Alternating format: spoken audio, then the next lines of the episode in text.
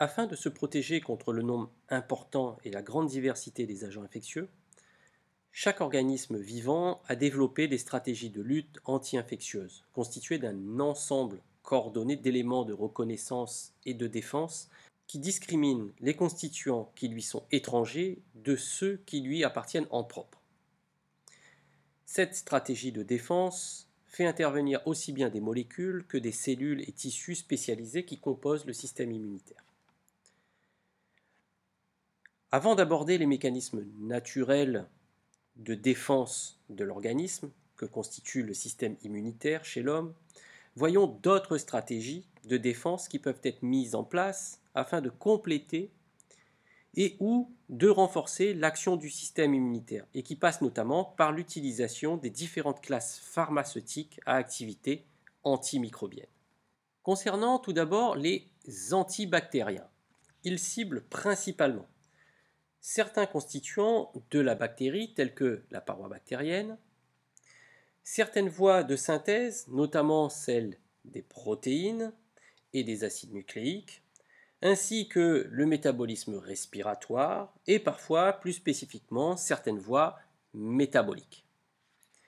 Parmi les antibactériens ciblant la paroi bactérienne, nous avons déjà notamment cité deux classes d'antibiotiques, que sont les bêta-lactamines et les glycopeptides, auxquels il faut rajouter la phosphomycine. En ciblant la paroi bactérienne et en empêchant sa formation, les bactéries possédant une paroi sont fragilisées et deviennent extrêmement sensibles aux variations de la pression osmotique. Parmi les composés ciblant la synthèse protéique, on retrouve le groupe des macrolides, lincosamides et streptogramines, encore appelés MLS, ainsi que le groupe des tétracyclines et aminoglosides. Les MLS ciblent spécifiquement la synthèse protéique en s'attaquant à la sous-unité 50S des ribosomes bactériens, tandis que les tétracyclines et aminoglosides ciblent la sous-unité 30S. L'inhibition de l'activité traductionnelle des ribosomes conduit à l'arrêt de la croissance bactérienne et à la mort des bactéries. En ce qui concerne le métabolisme des acides nucléiques, les quinolones sont des inhibiteurs de l'ADN gyrase et bloquent la réplication de l'ADN bactérien. Tandis que les sulfamides sont des inhibiteurs de la biosynthèse des folates et donc inhibent également la synthèse de l'ADN bactérien, tandis que les rafamycines ciblent plus spécifiquement la biosynthèse des acides ribonucléiques. Les composés nitroimidazolés, quant à eux, agissent sur le mécanisme respiratoire et ont notamment une action anti-anaérobie.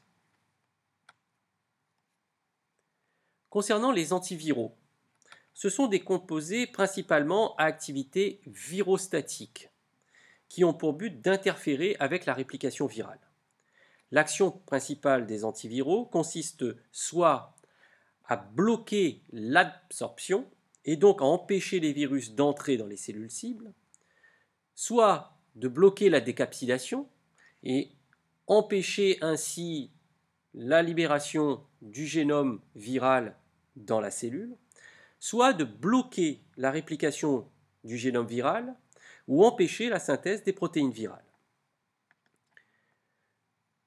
Toutefois, afin de lutter efficacement contre les infections virales, l'une des stratégies les plus efficaces consiste à faire de la prévention au travers de la vaccination.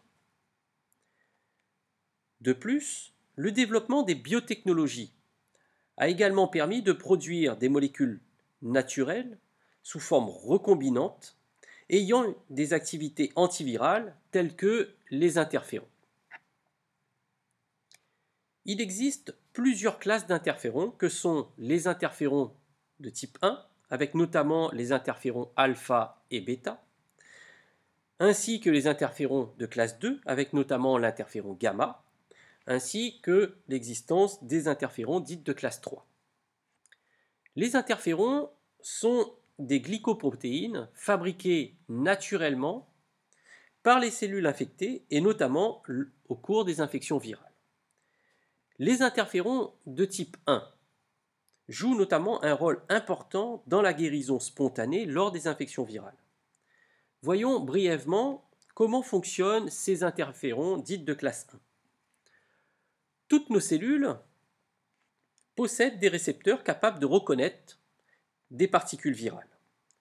Lorsqu'une cellule est infectée par un virus, elle va donc pouvoir détecter la présence du virus et y répondre notamment en produisant de l'interféron de type 1 qu'elle va rapidement libérer dans le milieu environnant.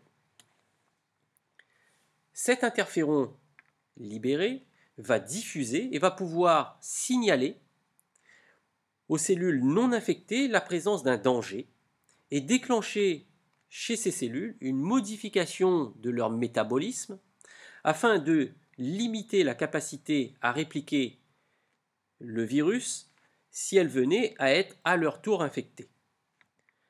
L'interféron ne permet donc pas d'empêcher l'infection virale, mais permet néanmoins de limiter la capacité des virus à se multiplier au sein des cellules infectées, ce qui laisse généralement le temps au système de défense immunitaire de se mettre en place afin de lutter efficacement contre l'infection.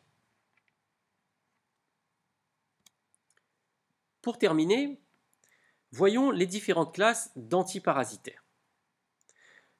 Concernant les antiparasitaires ayant une action contre les protozoaires, les helminthes et les ectoparasites, ils peuvent avoir une action sur la cuticule et les membranes des parasites ou avoir une action intracellulaire en bloquant par exemple la polymérisation de protéines de structure telles que la tubuline ou en facilitant la phosphorylation oxydative de différents composés de type protéique, acide gras ou nucléique. Ils peuvent également agir sur le métabolisme des glucides, la synthèse protéique, la synthèse des acides nucléiques et même avoir un effet neurotoxique. Au niveau des antiparasitaires à activité antifongique, ceux-ci ont une action similaire à celle des antibactériens. En agissant sur la membrane cellulaire, fongique cette fois-ci, c'est le cas notamment des composés azolés et des polyènes, ou alors agir sur la paroi fongique en ciblant cette fois-ci le bêta-D-glucane. C'est le cas par exemple des échinocandines. Ils peuvent également agir en ciblant la synthèse protéique. Pour tous ces composés à activité antiparasitaire, il faut néanmoins souligner que les parasites étant des organismes eucaryotes comme l'homme, les antiparasitaires auront également un effet sur l'homme.